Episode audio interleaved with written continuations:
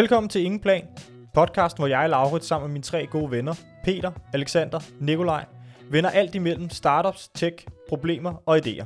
I dag kommer vi til at tale om et overordnet emne med et fokus på to underemner. Artificial Intelligence, eller AI, med underemnerne GPT-4 og AI Doom. Når vi taler om Artificial Intelligence, eller kunstig intelligens, skal det forstås som en maskine, som kan tænke selv og drage konklusioner uden hjælp fra mennesker.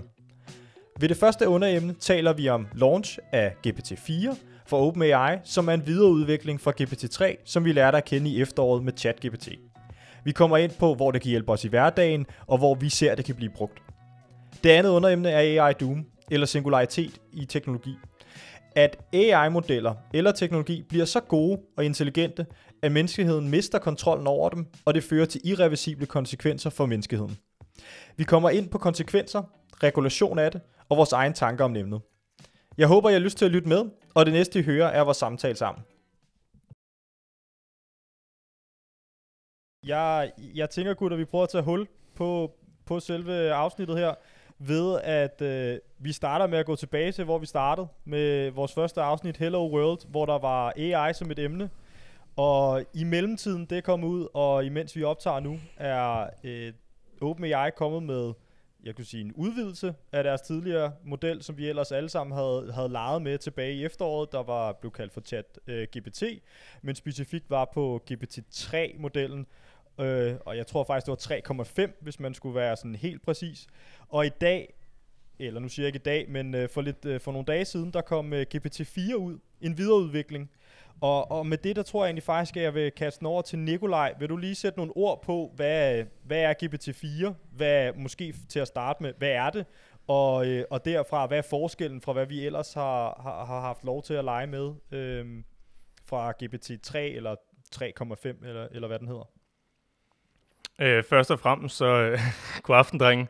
Det er, det er hyggeligt at være med på endnu en episode. Øh, jeg håber stadig, at der er en masse lyttere med derude. Ja, altså det vil jeg selvfølgelig gerne. Jeg, er jo, øh, jeg har været lidt op at køre. Jeg vil da sige, at øh, som sagt, at Peter og jeg, vi, som vi også sagde i sidste episode, lige knappede en bajer og, og så øh, release-videoen af GPT-4. Jeg vil gerne lige spole en lille smule tilbage. Fordi GPT-4 er en art af det, der hedder transformer-modellen. Så GPT-4 er i virkeligheden det, der hedder en generative pre-trained transformer. Så den første ting jeg godt, vi kan regne ud, øh, den her generativ. Generativ bruger vi normalt igen, også i AI, til at fortælle, at, at vi på en eller anden basis af noget data prøver, eller et eller andet input, prøver at generere noget output. Så det næste i sætningen her, pre-trained, som jeg synes er, er det helt store emne i virkeligheden inden for AI-verdenen lige nu. Det er, når vi når vi egentlig prøver at træne en algoritme på noget data, uden sådan at have nødvendigvis øh, et klassifikationsproblem, eller et, det kan være, øh, ja, altså, du, du vil i virkeligheden gerne træne din model, i det her til, tilfælde øh, en tekstmodel, til at kunne forstå, hvordan tekst fungerer. Og det gør du ved en pre-trained metode, og den går ind og kigger på tekst ved at, i det her tilfælde, i hvert fald den tidligere version, og maskerer noget af teksten. Så det vil sige, at vi, vi sletter noget af teksten, og så siger vi, hey, hvordan genskaber vi det her tekst igen? Og hvad vil det bedste være, hvis vi skulle lave en ny sætning? Så den sidste del, det er transformeren. Transformeren er den her nye model, som er efterhånden et par år gammel, men har revolutioneret den måde, vi ser på data i forhold til længden af data. Så i gamle dage, når man skulle, gamle og gamle, måske et par år siden, når man skulle se på data, så kiggede vi på meget korte sekvenser med det, der hedder recurrent, recurrent neural networks normalt, hvor vi, vi mistede forståelsen. Lad os sige, du har et meget, meget, en meget lang sætning, og så at den ting, der binder sætningen sammen, den den, den ligger i starten og i slutningen. Og det var rigtig svært for vores tidligere modeller egentlig at forstå. Det transformeren gør, det er, at den bruger en modeltype, som går ind og kigger på rigtig, rigtig mange forskellige tokens, i virkeligheden uendelig mange i teoretisk, for at finde ud af, hvad sammenhængen af, af det, altså konteksten af det, vi kigger på, egentlig er. Jeg tænkte bare, at jeg vil, jeg vil sætte en scene for, for, hvad vi egentlig sidder og kigger på. Og det er jo så ja, mundet ud i... Ja, Nicolaj, men sige noget hurtigt, fordi jeg synes, øh, at det kunne være meget sjovt at nævne, at altså, vi, vi har snakket om ChatGPT, Lars har forklaret det kort, men sådan, bare lige for at opsummere, hvad der er, der er sket, så, så er der kommet, ChatGPT er en chatbot, du kan skrive med, ikke? Og det, som har været så imponerende øh, og sindssygt, og som har fået, jeg tror, de var, jeg kan ikke huske, hvor hurtigt de fik 10 millioner brugere, men det var hurtigere end nogen andre grundlæggende. Og det er fordi, man kunne gå ind og skrive i det her program, og være meget, meget imponeret over, hvad man kunne få tilbage. Jeg vil sige, med den originale udgave af ChatGPT, der var der ikke mange, tror jeg, der tænkte, nu begynder jeg at bruge det i mit arbejdsliv. Men det var mere sådan, vi kunne se, okay, nu sker der noget sindssygt.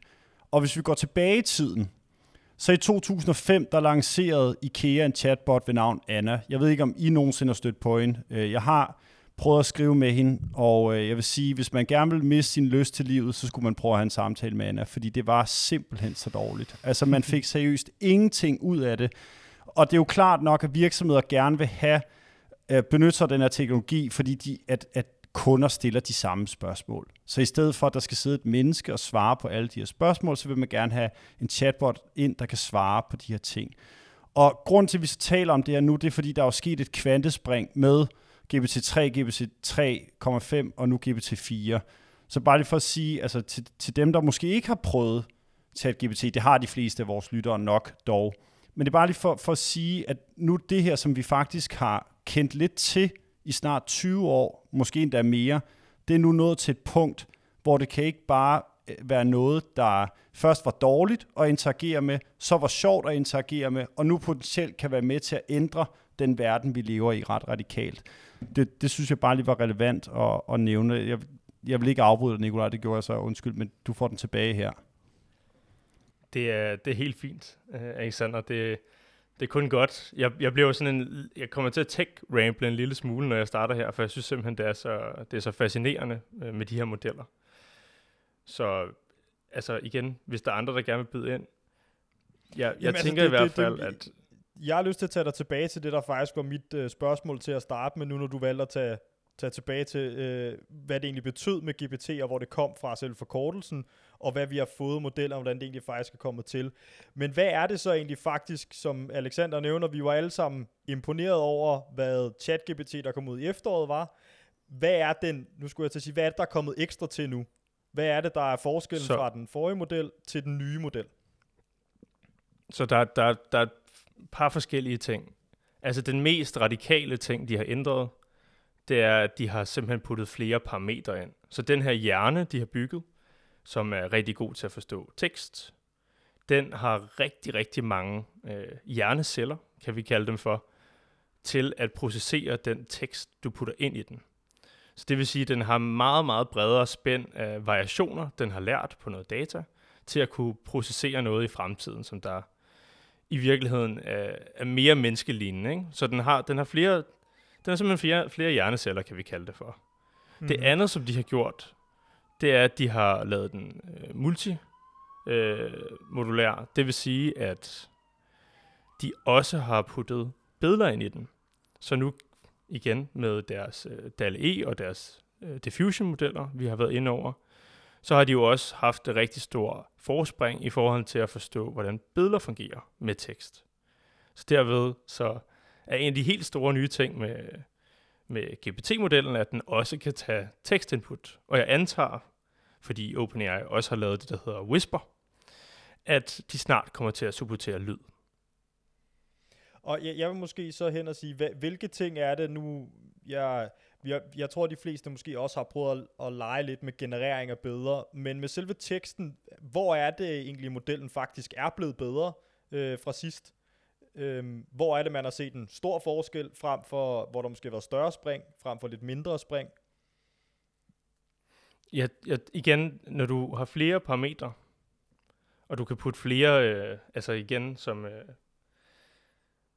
igen, når du har flere parametre, så, så forstår du bare teksten bedre. Det vil sige, at du har en mere granulær forståelse af, hvordan det tekst og det input, du får ind.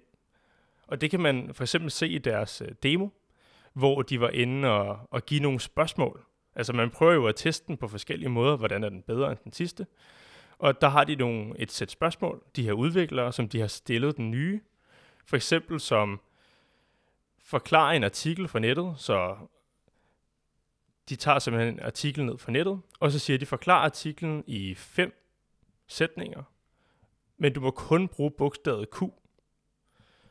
Og så den gamle, den fejlede fuldstændig på det. Og det er jo i virkeligheden en, også en rimelig ekstrem sport at skulle forklare en hel, øh, en hel artikel kun med bogstavet Q, altså ord, der starter med bogstavet Q. Men fordi de har så mange flere parametre, så har den simpelthen forståelse for den opgave, den bliver sat for meget, meget bedre. Og derved kan den udføre nogle helt ekstreme opgaver i forhold til den sidste. Mm-hmm. Den kunne også og... lave for eksempel, et andet eksempel var, den, den de gav den øh, en hjemmeside for den amerikanske øh, skatteministerie, hvor at de, de, de giver den et, et eksempel på at regne noget skat ud, og så siger de, at de vil gerne forstå, hvad, hvor meget man skal betale af, af afdrag og så videre for, for det input, de giver. Og så sidder den og regner på det.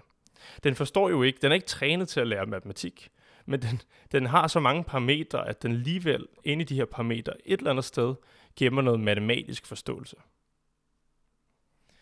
Okay, jeg vil også sige, at jeg, jeg har selv siddet øh, på Twitter, som hvor mange af de her egentlig emner også kommer fra, hvor at der var en, der havde fået øh, GPT-4 til, at øh, han, han gav stille den opgave, du har 100 dollar, prøv at få, det, altså få de her 100 dollar til at tjene penge ved så at gøre et eller andet. Og så har han sådan set prøvet at bygge, hvad jeg kan se, at ligner det til at være en masse e-com, øh, e-commerce hjemmesider, op, hvor han prøver at sælge, jeg har lyst til at sige alt imellem himmel og jord, nu kan jeg ikke huske præ- præ- præcist hvad, men ja, altså vi taler, jeg mener der er en af dem, der var, øh, havde temaet med hunde at gøre, hvor han prøvede at sælge, jeg tror det var hundefoder, som, som, som det ene, øh, ene skud. Øh, men nu når vi har set, øh, vi er gået fra, nu siger jeg GPT-2 til siger GPT-3, og sandsynligvis har der også været GPT-4, øh, men hvornår ser vi GPT-5? Det er måske et åbent spørgsmål til alle, men nok primært til Nikolaj. Altså, jeg tror, de kommer til at rykke rigtig hurtigt på det nu. Så jeg antager, at, at det, de gør lidt ligesom uh, ChatGPT, det er, at de nu har sat den i, i en testfase, hvor vi som brugere går ind og giver den en masse feedback ved bare at bruge den, som vi vil bruge ChatGPT før. Så nu bliver det et eller andet redskab. Og det gør egentlig, at de igen forstår meget bedre, hvordan deres brugeraktivitet er. De kan lave noget af det, der hedder reinforcement learning på det, som er ideen om, at man kan, lidt ligesom i et spil, så kan man samle point ind, og så kan man forstå bedre, hvordan man, man gennemfører en bane. Så i forhold til, til det her, så forstår de bedre, hvad folk gerne vil have af svar. Så jeg, jeg tror, at de tager en fase, i hvert fald på, på et halvt år til et helt år, hvor de samler den her information ind. Især fordi de her modeller er uhyre dyre at træne. Okay, jeg synes noget, som vi måske også lige skal nævne, der er relevant, det er, at GPT-4 er udviklet af OpenAI, som fik en investering fra Microsoft. Jeg kan faktisk ikke huske, om vi snakker om det i vores første afsnit, eller det var i det afsnit, som aldrig blev udgivet. Men, men det, som du måske også lige kan kommentere på, Nikolaj, det er, hvem ser du som... Altså nu har Microsoft købt adgang til den her teknologi, og det kommer vi også til at snakke om, om lidt, hvordan de rent faktisk vil, vil benytte sig af den. Men hvem, hvem er ellers relevante i det her space? Altså man kunne have tænkt, at Google vil være dem, der var kommet først med det her. Det er de så ikke. Hvor står de? Og er der andre, der, der er relevante i forhold til at kunne, kunne levere et, et konkurrerende produkt til, til GPT-4? Altså, det er et rigtig godt spørgsmål i, i virkeligheden. Fordi der er, der er et kæmpe kapløb lige nu mellem sådan noget som OpenAI, øh, Google imod open øh, source. Så der er et kæmpe community lige nu, der prøver at gøre det her lidt ligesom vi snakkede om, ja, igen, med, med, med OpenAI til ClosedAI, hvor de laver det til en forretningsmodel. Så har vi et, et stort open community, som der egentlig tror på, på friheden i at dele de her modeller og arbejde med dem sammen.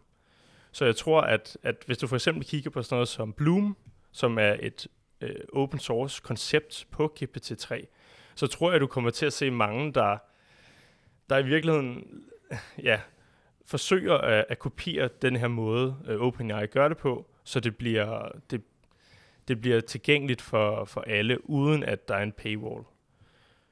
Ja, jeg, kan godt, jeg kan godt forstå dit spørgsmål i forhold til at, at hive en masse virksomheder ned fra hylden, men jeg, jeg tror, det største vinder i virkeligheden, øh, det er OpenAI lige nu. Det er uden tvivl i forhold til deres market cap og deres stigning og deres brugere, og den måde, de har lavet interface på, der er nemt at interagere med. Men, men stadig så er der den her open source øh, gruppering, der er virkelig, virkelig gode til at, at, at prøve at i virkeligheden bygge det samme. Jeg synes, det er relevant, når du nævner det her med open source, for det er ret unikt for software, øh, altså, hvad hedder det, øh, industrien, at man har ligesom et, et internationalt samarbejde af folk, som ikke arbejder for en virksomhed, men som sidder og hjælper hinanden med at løse øh, udfordringer. Det kunne for eksempel være at arbejde på en konkurrerende model til GPT-4 jeg synes, inden vi springer videre til næste emne, så kunne det være interessant i at snakke om OpenAI, som blev stiftet som non-profit, hvor store, blandt andet Elon Musk var med til at investere i det. Hvis jeg husker korrekt, så udspringer OpenAI af SpaceX. Er det, er det korrekt? Eller er det stiftet fuldstændig separat? Øhm, jeg tror, det er stiftet fuldstændig separat. Jeg tror bare, at, at London har været rigtig god til at, at kigge ind i forskellige ting, han synes kunne... Okay, fair nok. Det bliver stiftet separat som non-profit, og det er med ja. det formål om at, om at hjælpe menneskeheden med at udvikle den her teknologi og sørge for, at det ikke er for-profit interesser, som kommer først. Og det, der så sker i, er det januar, at Microsoft, eller også var det december, de investerer i OpenAI, og altså det her projekt er gået fra at være noget, der var åbent for alle, til nu noget, der er lukket, og som ikke er non-profit, men for-profit og er ejet cirka 50% eller 40% af Microsoft. Jamen helt enig, fordi det der egentlig skridt, det var, jeg tror, hele OpenAI kom egentlig ud, at det skulle øh, udvikles på en øh, sikker måde, fordi det kunne være en, øh, hvad kan det, en, en, en, en, en, en, en threat til ligesom uh, humanity. Um, så det skulle, det skulle udvikles på, på en åben måde, hvorpå det ville være non-profit og et, et, et research-firma, øh, eller en research-organisation øh, i sidste ende, hvor, ja. hvor noget som egentlig, jeg tror, at spørgsmål for mange, det er, jamen, nu er der så blevet solgt en del til Microsoft, men det startede som en non-profit. Hvordan, hvordan fungerer det? Må man godt det? Altså når, når, man, når man smider penge i en non-profit, som så bliver til et firma bagefter for profit. Altså, der er noget med, der er noget med skat her, hvor, hvor det ikke giver helt mening. Ja, ja det, altså, er, det er bizart. Undskyld, Lars, du kører bare. Ja, det, det giver jeg ret i. Hvis jeg, hvis jeg husker rigtigt, de tidlige investorer, inden det var, nu siger jeg det, jeg mener, der har været et mellemstadie, og det kan godt være, at jeg er forkert på det her, men der var, det var non-profit, hvor der var en masse mennesker, som der sådan set ville støtte at man mente, det for eksempel ikke skulle være Google, Facebook eller andre big tech virksomheder, der sad med den her teknologi alene, men at alle skulle have adgang til den. Jævnført også det med OpenAI, hvor de så også altså, til at starte med nok var open source, af hvad jeg, øh, af hvad jeg ved. Øhm, der var nogle investorer, der så kom ind senere, hvor de faktisk har fået, jeg mener, capped Altså, det, hvor, altså, der er simpelthen et maksimum for, hvor meget de kan få i afkast ved at have investeret ind i OpenAI. Og jeg mener så her nu, med, det, med, det, med den deal, som der blev lavet ved Microsoft, så var det jo 50 procent, af, eller deromkring, omkring, jeg ikke huske, om det var 49 eller 41 procent, som de fik for øh, at investere 10 milliarder dollars. Så man kan sådan set sige, at OpenAI var 20 milliarder værd, cirka deromkring. Hvor meget af det så var givet i credits til, at øh, Microsoft Azure vil stå for, at um, de simpelthen øh, brugt infrastrukturen til at modellen kørende der, men også at øh, de så selvfølgelig havde adgang til det. Og, og det er måske egentlig faktisk den ting, jeg vil tage, fast, tage fat på som det næste, og det er vores øh, næste emne inden for det, eller underemne, Copilot, som Microsoft selv har øhm, lanceret her for nyligt, øh, eller i hvert fald har, har, har vist, at de gerne vil være frem, som der sådan set er et, øh, jeg skulle til at sige, en assistent, er nok den bedste måde at beskrive det på, der kan hjælpe dig med, hvad det er nu, du har behov for. Øh, og det kan jo så for eksempel være at øh, hjælpe med at opsummere en tekst, som vi har snakket om, som GPT-4 øh, kan gøre, eller det kan hjælpe med at lave powerpoints, eller det kan hjælpe dig med at rette ting, såsom kode eller, eller andet, hvor, hvor, hvor det nu er, du tænker, du kan bruge det. Men, men for lige at tage det hen øh, til, øh, til et spørgsmål, så er det egentlig faktisk Peter, jeg lige vil høre, hvor, hvor tænker du, det kommer til at have den øh, største forskel med Copilot fremadrettet, og måske bare dine generelle tanker? Altså, Copilot er super spændende, da det kom ud. Um, så, så, så det, det egentlig er, det er, at det er ligesom taget OpenAI's teknologi, og det har de så smidt ind i to ting af Microsoft-produkter. Det ene er hele Microsoft 365, som egentlig er hele din Office suite og din mail, så det er, det er Excel, og det er øh, PowerPoint, det er Word, det er nok din, dit Outlook-mail også, din kalender, hele den del. Den anden del, jeg smidt ind i, øhm, det er det, de kalder en business chat. Og, og det den egentlig kan, det er at forestille dig, at du går ind, og du har et møde måske, og I kommer frem til nogle ting i det møde. Øhm, den kan så tage noter for dig. Øhm, og så kan den så gøre det, at den kan sige, okay, du kan simpelthen, du kan, du kan så sige til den, ud fra det her møde, de noter, vi har taget, kan du ikke lige øh, forklare resten af mit team, øh, hvad vi kommer til at lave ændringer fremadrettet? Og så kan den så kommunikere ud til hele dit team, det kunne være per mail nu, øh, hvad, den, hvad, hvad vi kommer til at gøre fremadrettet. Så det har ligesom sådan en, en, en assistentfunktion, hvor den også kan kommunikere. Så de to ting. Øhm, så det hjælpe dig med, med, med, øh, med hele, hele den, den 365 suite, men også den her business chat, som er slet assistent for dig. Øhm, begge dele synes jeg er spændende.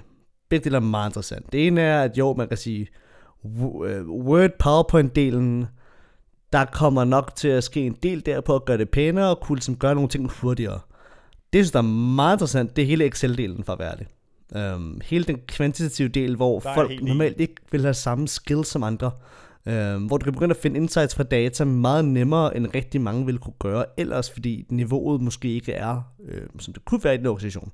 Um, det er sådan de, de, de ting. En sidste del, der er spændende ved det, um, og det kan være, at Nikolaj også har prøvet det før nu, um, det er, at uh, Microsoft uh, ejer GitHub. Um, og, og det er virkelig et spændende move, fordi forestil dig, jamen ChatGPT eller OpenAI kan også begynde at skrive kode, de begynder at fejlsøge kode for dig. Um, I og med, at de nu både sidder på, på, på 365, de sidder på business chatten, og de sidder på GitHub, og vi kan også snakke LinkedIn på et andet tidspunkt. Det er så spændende. Det var faktisk sådan, de startede. Altså, Copilot startede kun med at være uh, Copilot for code, så Altså, jeg kan sige, at jeg selv har prøvet at teste af, bare for, for sjov skyld. Det var for at prøve at øh, lave noget VBA-kode øh, i Excel, for at se, hvor god. Det var bare, det var med altså ChatGPT, inden at det GPT-4 kom ud.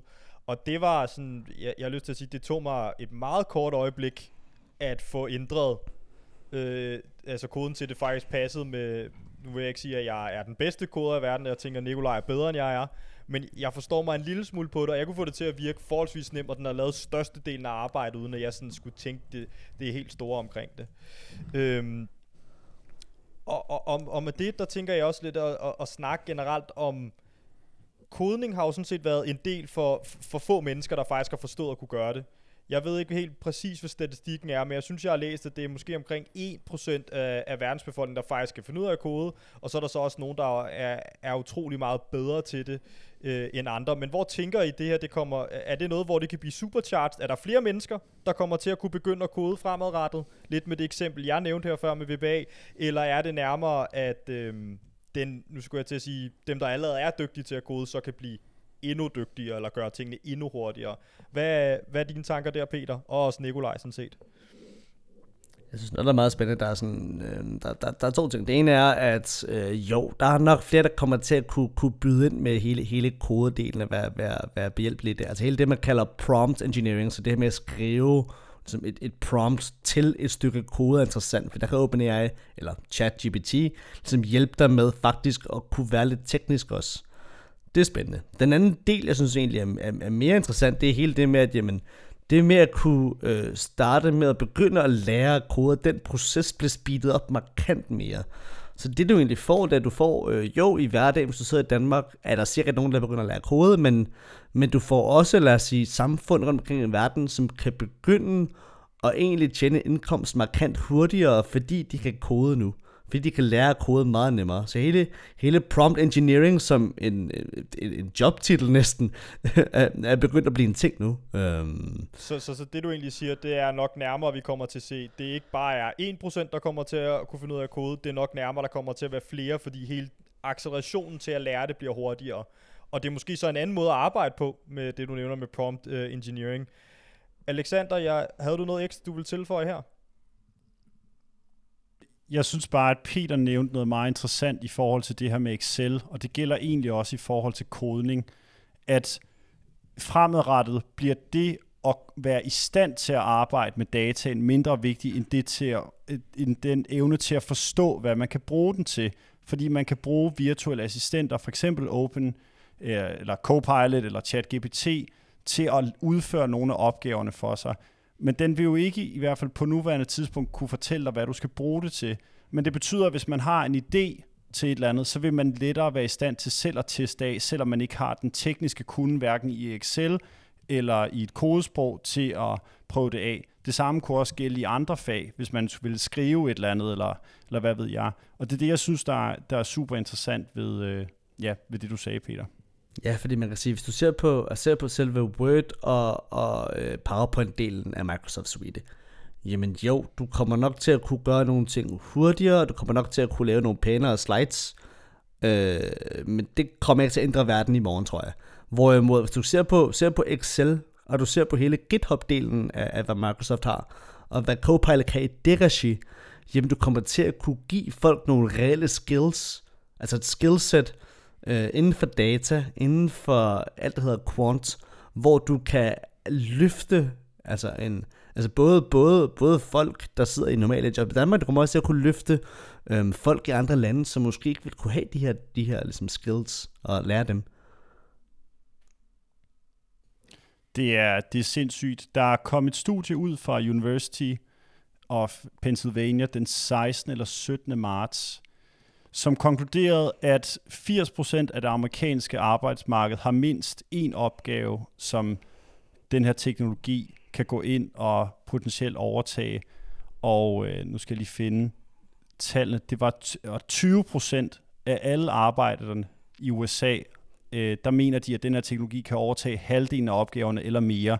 Og til at starte med vil det selvfølgelig ikke være, at den overtager sådan at man bliver totalt fjernet fra opgaverne. Men den kan løse en vis del, den kan hjælpe dig med at blive hurtigere til at løse dem. Men hvis vi skal prøve at kigge nogle år frem i tiden, og når virksomheder som, det kunne være øh, hvem som helst, det kunne være en dansk startup, der, der bygger en platform til at, at hjælpe virksomhederne med at bruge øh, jamen, de, deres platform, i stedet for at få en, en person til at sidde og løse den her opgave. Altså øh, platformen kunne bruge den her teknologi. Jeg ved ikke, om det var så godt forklaret, men altså forstå mig ret, den her teknologi, den skal ligesom iscenesættes af en medarbejder på nuværende tidspunkt, men i fremtiden vil den være i stand til at gå ind og afløse medarbejderne. Det er noget af det, som folk øh, selvfølgelig alle, alle mulige gode grunde er bekymret for.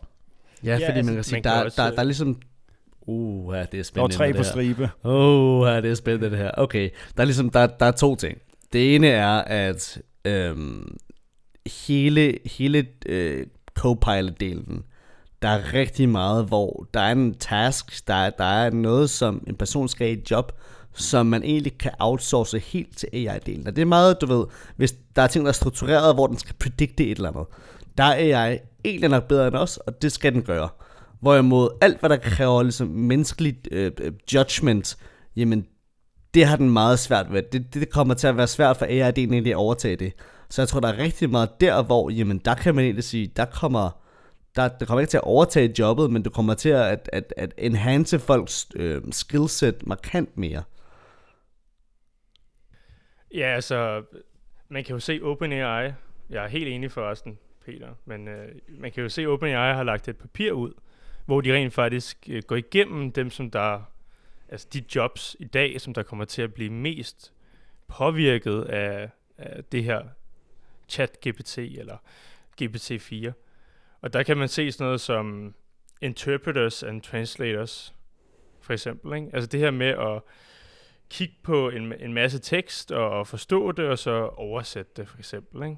Det, det er noget, som, som det her meget nemt kan, kan, kan gå ind. Ikke erstatte måske, men i hvert fald øh, bidrage til. Sådan noget som, som survey researchers og writers and authors. Så altså igen, da de har lavet den her liste, jeg kan anbefale, at folk lige går ind og, og kigger på den. Vi kan linke den ned i beskrivelsen. Hvor at man kan se, hvad for nogle show notes. type, show notes, hvad for nogle typer af, af, af jobs, der er mest, i hvert fald har den største påvirkelse på lige nu. Ja, for den, den beskrivelse kiggede jeg igennem, og det jeg synes var virkelig spændende, det jeg tog væk fra den, det var, at jo, der er nok en masse jobs, der forsvinder. Øhm, og der er en masse jobs, som øh, kommer til at fungere på den anden måde, end hvad det gjorde før. Og spørgsmålet er, hvordan kommer vi til at lave en overgang til det? Altså hele det uddannelsessystem, vi har sat op, er sat op til, øh, hvordan jobs fungerer på nuværende måde. Hvilket egentlig betyder, at jamen, hvis man tager ligesom steppet videre tilbage, så hvordan skal vi strukturere vores uddannelsessystem øh, fremadrettet, hvis du har en chat GPT eller noget lignende, som egentlig kan gøre mange af de, de, de uddannelsesjobs øh, for dig i forvejen? Altså, du kan jo se, der er allerede universiteter, som der begynder at brande sig selv. Hvis du kigger på Nvidias podcast, skud ud, mm. så kan du se, at der er universiteter, der er universitet med den podcast, der rent faktisk brander sig selv på. det har, det har jeg ikke, ikke endnu i hvert fald. Okay, ikke endnu. sikker. Øhm, de brander sig faktisk på, at de er et AI-universitet. Det vil sige, at AI skal indgå i deres undervisning no matter what. Og jeg tror i virkeligheden, altså super spændende pointe, Peter. Jeg tror bare, at vi kommer til at se en fremtid, så ligesom der er nogle universiteter, der brander sig på at være computeruniversiteter, så ser vi nu, at det bliver AI-universiteter. Jeg tror, det bliver, det bliver spændende at se, hvad der sker. Jeg så på et tidspunkt en dokumentar om nogen, der var... Altså, det, det, det er en eller anden form for fængsel for psykisk syge i Lolland. Det, det, det kan godt virke som en mærkelig kobling her, men, men der antallet af, af fængslet på, dernede, det var steget markant. Og en af argumenterne var, at de jobs, som de mennesker havde før, havde før i tiden, det var for folk, der var øh, dårligt begavet. De jobs, som de havde før i tiden, de, var, de fandtes ikke mere. Øhm, så de var simpelthen blevet sådan rådløse, og de var svære at placere i samfundet. Og det, jeg tror, man med rette kan frygte med sådan noget som det her, det er, at jobs for, lad os sige, almindelige mennesker, der ikke går op i og nødvendigvis ændre verden, det gør de færreste i øvrigt, men, men forstå mig ret, folk, der, der ser et arbejde for værende et arbejde, hvor de gerne vil gøre nogle simple ting, og så vil de i øvrigt gerne hjem og hygge sig. Altså det, det er den form for jobs, som sy- jeg synes øh, virker til at være udsat. Og, og hvordan skal man finde noget for de mennesker? Det tror jeg bliver et politisk problem, som bliver rigtig svært noget, jeg lige vil byde ind med også, det er, at når man snakker om GPT-4, og I må lige korrigere mig, hvis det er en forkert sådan, konceptuel forståelse, men jeg synes nogle gange, når man snakker om de her sådan, teknologiske ting, så kan det være svært at, at forstå. Noget af det, der hjalp mig selv med at forstå øh, cloud computing for eksempel, det var at tænke det som, som hestekræfter, man ligesom kunne tilgå via internettet. Altså, det vil sige digitale applikationer, øh, IT-virksomheder, de har brug for, for, for, for computerkraft for at kunne køre. Og i stedet for, at man har nogle server stående inde i, i et lokale hjemme øh, hos sin virksomhed, så kan man ligesom tilgå det via internettet. Der, der vil jeg sige, der, vil, der kan man måske sammenligne øh, det på den måde, at man kan sige, at GPT er en, en hjerne, man kan tilgå digitalt. Så i stedet for at øh, jamen ikke i stedet for noget, men hvis man sammenligner med for eksempel GPT-3, så er det en, en, en dårligere hjerne, eller en, en mindre klog hjerne. En GPT-3 er lidt klogere, GPT-4 er endnu klogere. Google kommer med en konkurrent, der hedder BART, det er en helt anden hjerne, men det, det er i princippet det samme med, at man kan ligesom bede den her hjerne om hjælp til, til opgaver. Og i takt med, at den bliver klogere, hvad sker der så? Det synes jeg er virkelig, virkelig, virkelig en god reference, en måde på at forklare, hvordan det egentlig er, og hvordan man skal tænke over det i fremtiden. Øhm, og fordi den her hjerne, det er jo sådan en, hvor jamen, det er en hjerne, der bliver, der bliver større og større, og kommer til at have mere og mere mental kapacitet. Så det du egentlig ser på, på forskellen fra, lad os sige, GPT øh, øh 2 til GPT-4 nu, jamen det er egentlig, hvor, hvor meget information kan du feede den hjerne? Uh, jeg tror, hvis du kan tilbage på GPT-2 eller 3, så kan du cirka feede den uh, to, hvad det, to sider cirka i, i tokens, um, som den så kunne forholde sig til. Uh, hvorimod, hvis du ser på, på GPT-4 nu, jamen, så begynder du, jeg tror, der er to versioner, en der hedder, en, der hedder øh, cirka 6 sider, en der hedder cirka 50 sider af tekst. Så forskel, forestil dig, hvad det her gør af forskel. Det, det egentlig gør, det er, at du siger, øh, der, er nogle, der er nogle jobs, som det begynder at kunne, kunne være mere og mere relevant for. Hvis du er advokat for eksempel, jamen så, så typisk, altså tre sider, der er ikke meget, du kan lave med, med, med tre sider advokatverden, hvorimod hvis du siger 50 sider nu, nu begynder vi at kunne snakke bøger, vi begynder at sige, at den her hjerne kan begynde at, at absorbere ting og forholde sig til det på en anden måde. Det der så også er med GPT-4 nu, der hjernen kan også begynde nu at tage imod øh, billeder. Så hvis du nu begynder at snakke øh, øh, research papers med grafer i, kan den også forholde sig til at begynde at skrive ud fra. Så det er ligesom en, en, en virtuel hjerne, som bliver større og større, mere og mere relevant, øh, jo længere frem vi kommer. Så hele snakker om, om, om, om GPT-4 og Copilot, jamen den her virtuelle hjerne, man begynder at kunne bruge, øh, bliver rigtig interessant. Men den har altså også nogle, nogle downsides ved det, tror jeg, som begynder at blive skræmmende. Øh, I hvert fald når man begynder at, at se på, når ny teknologi det udvikler sig så hurtigt, jamen der er altid en, en, en god mængde mennesker, som begynder at blive bange. Og det tror jeg leder os meget godt videre til, til, til helvede sådan ideen om, om det, man kalder et, et AI-doom.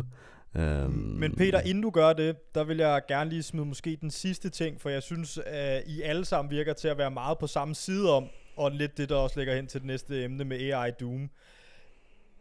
Jeg kommer måske fra et lidt andet sted, og, og, og inden for præcis det samme emne med den her hjerne.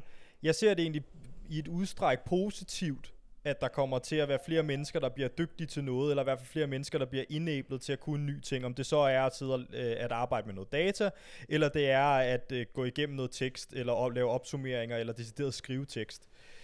Jeg tror mere, men jeg, jeg, jeg synes, analogien med Iron Man er lidt federe at bruge her.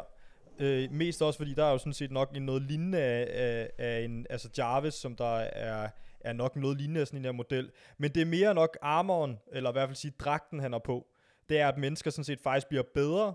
Der kommer til at være et menneskeligt øh, komponent til størstedelen af det, men at mennesker kan simpelthen bare kapere mere og gøre tingene hurtigere, end hvad de ellers kunne før, eller gøre ting, de faktisk ikke kunne. Det tror jeg nok nærmere er, er det, vi kommer til at se i hvert fald i den nærme fremtid, eller generelt, og så ender man med måske så bare at have nogle andre typer arbejde, øh, altså jobs simpelthen frem for, at der man måske ikke har nogen behov for det mennesker, øh, der, der, der plover en mark, så fik vi heste, og så derfra gik vi over til at have nogle traktorer, og så det har vi sådan set stadigvæk i dag, men så bliver der snakket om robotter her senere hen. Og, men det betyder egentlig nok bare nærmere, at der er behov for nogle, for nogle andre ting øh, øh, end ellers. Jeg tror bare, du ser nogle problemer i forhold til både etik, og du ser nogle problemer i forhold til regulering, og problemer i det hele taget i forhold til noget, ja, hvad, hvad er egentlig de juridiske aspekter af de her forskellige robotter? Når alle kan skrive det kan være kontrakter, det kan være det ene og det andet. Hvad betyder det så for, for dem, der egentlig voucher for den kontrakt, der ligger bagved? Jeg synes også, det er uhyre interessant i forhold til for eksempel det her spørgsmål om, om kunst, hvor vi i virkeligheden ikke kan antage, at man kan sælge det kunst videre, man får ud af sådan et eller andet Stable Diffusion model. Altså Stable Diffusion er den her model, som der kan generere billeder baseret på, på tekst. Så jeg synes bare, der lige nu er det en utrolig sjov debat i virkeligheden, for, fordi der er, der, der er lidt mangel på at have noget forståelse for, hvordan vi regulerer det her område. Og det er i virkeligheden, synes jeg selv, er en god bridge til noget Doom. Altså, hvordan, ja, hvad sker det, der det, i fremtiden? Hvordan regulerer vi?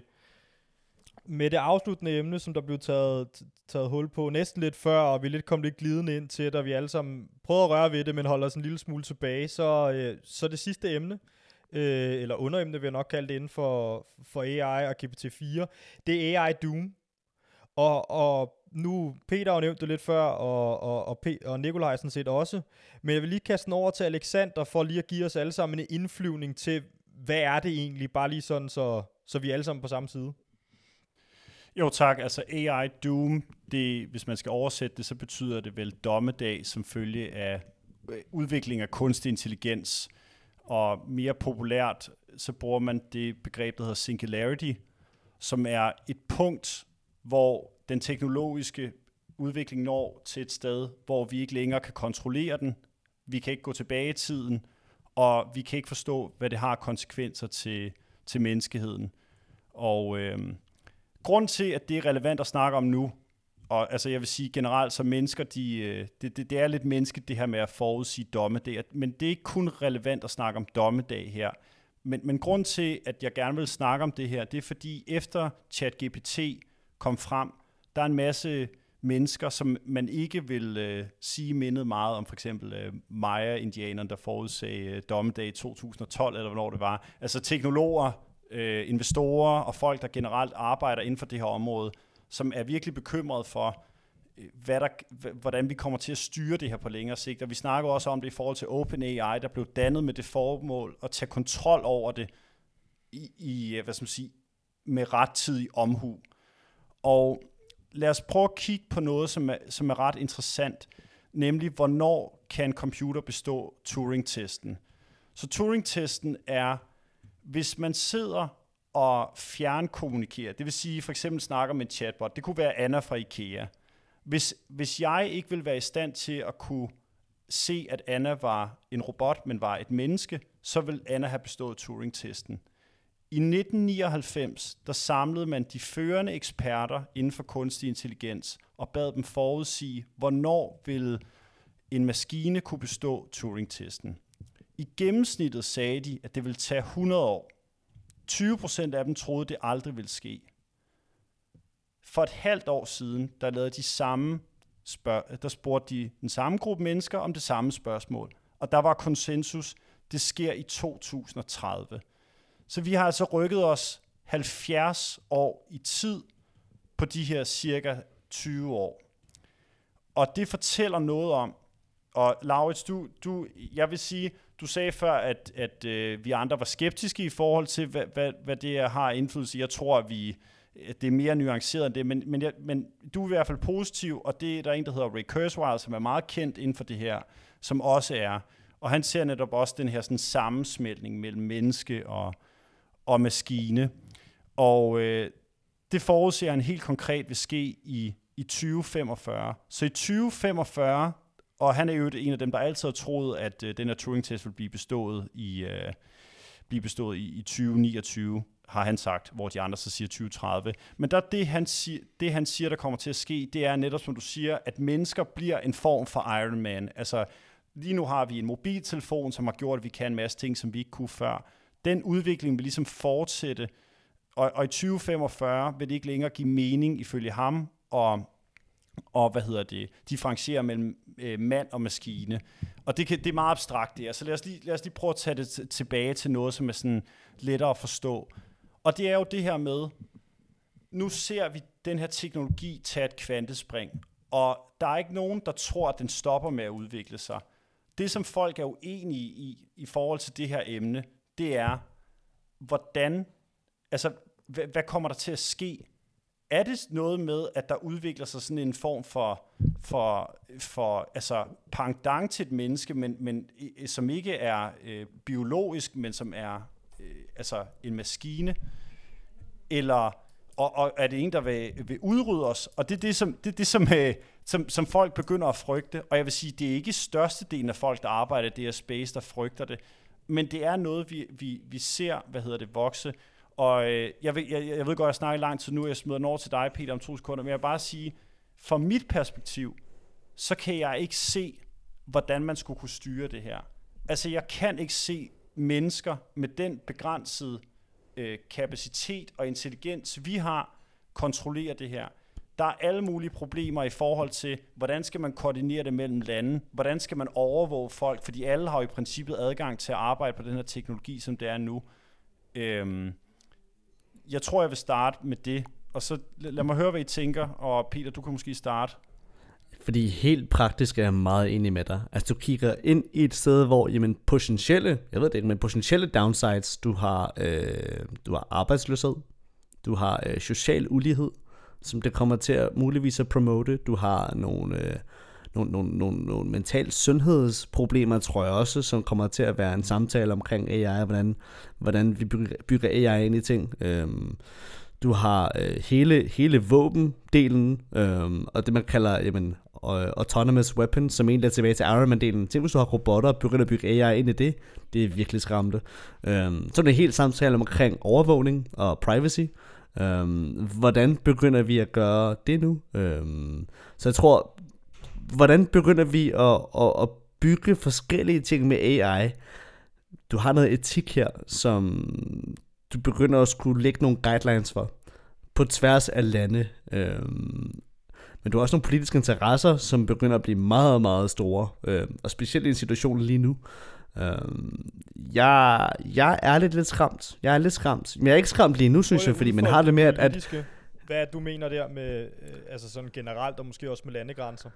Ja, jamen, øh, man kan sige, du har, du har et helt, øh, du har et helt, helt, helt, helt, helt våbenkapløb, øh, der også sker, øh, hvis, hvis vi begynder at snakke Kina, øh, Ukraine og øh, USA lige nu, øh, der er lidt skræmmende.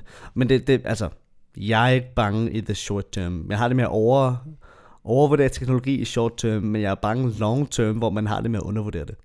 Øhm, jeg synes, vi har tid til at begynde at se på, hvordan vi skal regulere det øhm, short term. Men, men, men long term, jeg tror ikke, man kommer til at finde et, en, en måde at gøre det på, som kommer til at være pæn.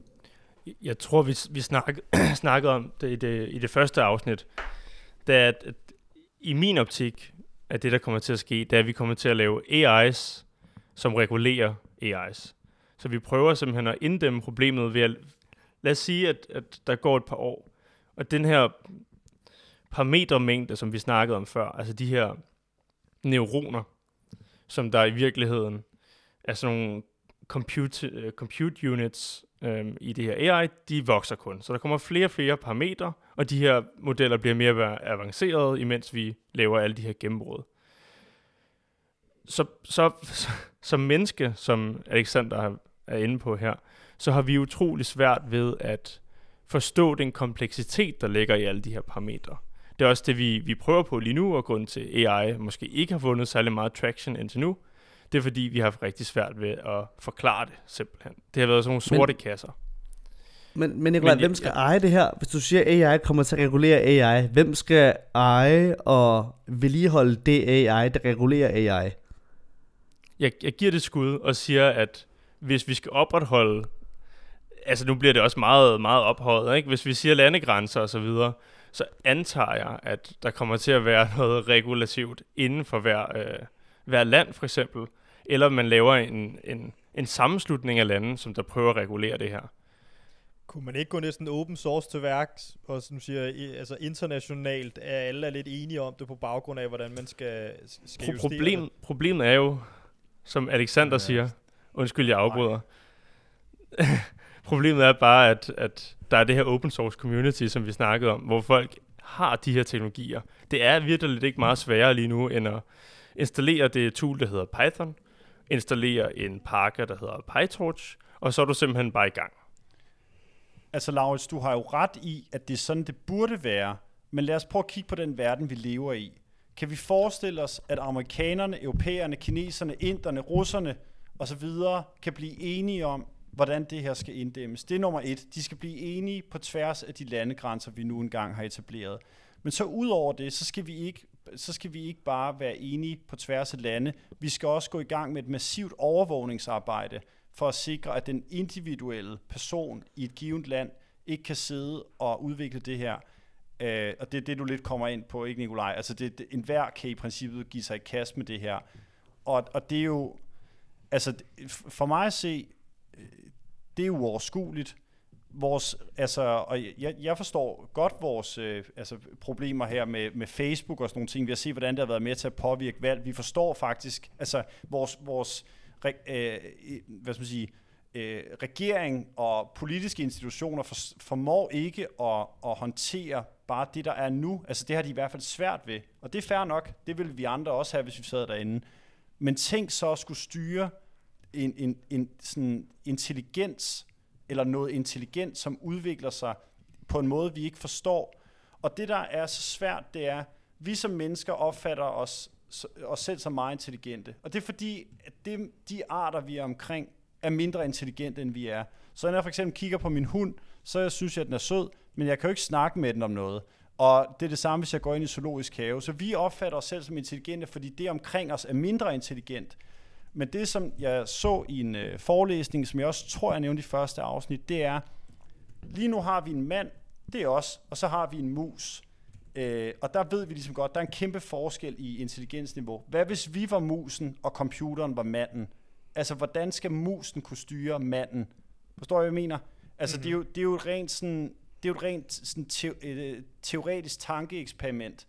Men det er jo i hvert fald let nok at forstå, at, at det er en svær opgave. Så kan man sige, når den kunstig intelligens aldrig har udviklet sig til det punkt, det ved jeg ikke, altså det, det kan jeg ikke sige noget kvalificeret omkring, men der er i hvert fald ikke noget, der tyder på, at udviklingen er ved at stoppe. Det kan godt være, at den ligesom bliver langsommere en periode, det har vi set indtil nu, men så lige pludselig ser vi et spring som det her, og hvor mange af dem skal der egentlig til, før vi er på et punkt, hvor det sådan, jamen har vi en, en, en, en, en ligeværdig art, så at sige, her? Ja, jeg giver dig, he, giver dig helt ret.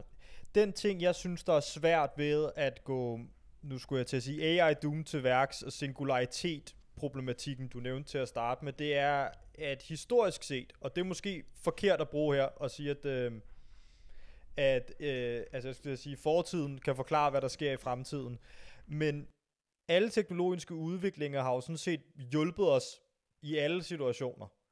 Og om man nogensinde når til et punkt, hvor at, nu siger jeg, singularitet sker, øhm, e, eller andet, det, det, det, det, det tror jeg, jeg selv i hvert fald bare har, har, har svært ved at se, hvorfor det ikke er, at vi får arbejdet i en eller anden retning, som der hjælper os selv. For det har vi gjort i, i rigtig mange tilfælde, øh, er sådan set mit perspektiv. Men du har bare ikke udviklet noget intelligent. Altså, det er noget andet, der er blevet udviklet. Der er ikke blevet udviklet noget, der kunne sammenlignes med, med menneskelig intelligens. Så ja, vi har udviklet en uh, græslåmaskine, så vi ikke skulle tage det med, jeg ved ikke, hvordan man, man har nok ikke plukket det, jeg ved ikke, hvad fanden man gjorde før, men forstår jeg mener? Altså alle de ting, vi har lavet, det er ligesom uh, redskaber til at hjælpe os, og det er ChatGPT og øh, GPT-4 og alle de her applikationer, der bliver bygget på, altså oven på GPT-4 også. Men spørgsmålet er bare, når GPT-4 er GPT-15, hvad, hvad, hvad, hvad, hvad så? Jamen det er det, og så forestiller at vi er i GPT-15. Det bliver muligvis uhyre profitabelt at ligge og kunne have GPT-15. Altså at ligge og kunne bygge produkter og bygge services, som har alt det her. Og hvordan, hvordan begynder vi så at regulere AI, når vi er derhen? Når du har lande, som uhyre gerne vil op og have en vis levestandard, som, som de her profitable business kan få. Hvordan begynder vi så at regulere det på tværs? Når sige incentive fra Indien, som er en milliard mennesker, kommer til at kunne have adgang til GPT-15 og løfte deres levestandard, hvorimod du har hele Europa, som hjertens gerne vil skabe noget privacy også, og lægge sig ind i hele GDPR-delen. Og så kan man sige, jamen jo, privacy er der stadig, GDPR er der stadig lige nu, men privacy begynder at dø mere og mere, fordi spørgsmålet begynder ikke at sige, jamen, hvornår sletter vi folks data? Spørgsmålet begynder nu at være, er det okay for os at bruge alt det her data og smide ind i en model? Mm, er det okay at gøre det? Jeg har lyst til at spørge dig, hvad problematikken ved, og, og det eventuelt, hvis, hvis GPT kunne gøre det her, hive Indien op i levestandard, at altså en milliard mennesker kan leve bedre. Hvorfor er det så problematisk? Bare, jeg ved ikke helt, jeg, jeg er ikke helt sikker på, at jeg forstod den del af, af, af din, eller dit svar, eller din, din konklusion, du kom til der. Hvad er det, der er problematisk det, det, det er også strålende. Det, det er strålende, hvis det kommer til at ske. Jeg vil ønske, det kommer til at ske. Uh, Udover climate change kommer til at være lidt sværere, tror jeg. Men jeg tror, det vil være strålende. Problemet er, at der er incentives, der kommer til at være uh, skævvredet på tværs af landegrænser. Der kommer til at være skævvredet på tværs af, hvordan du begynder at sige, hvordan regulerer vi det her nu? Det er det, jeg er bange for. Det, det, det er jo ligesom så meget andet, Laurits. Øh, det er i hvert fald den pointe, jeg trækker ud, Peter. Det er, at hvis vi har forskellige øh, måder, vi spiller spillet på, lidt ligesom hvis øh, Kina nu sidder og laver forskellige interessante ting på laboratorier, som vi ikke øh, gør i Europa, så lige pludselig får du en skævvridning i forhold til det etiske spørgsmål og i forhold til, hvad der egentlig bliver bygget med de her algoritmer. Jeg tror, det er det, øh, Peter i virkeligheden nævner.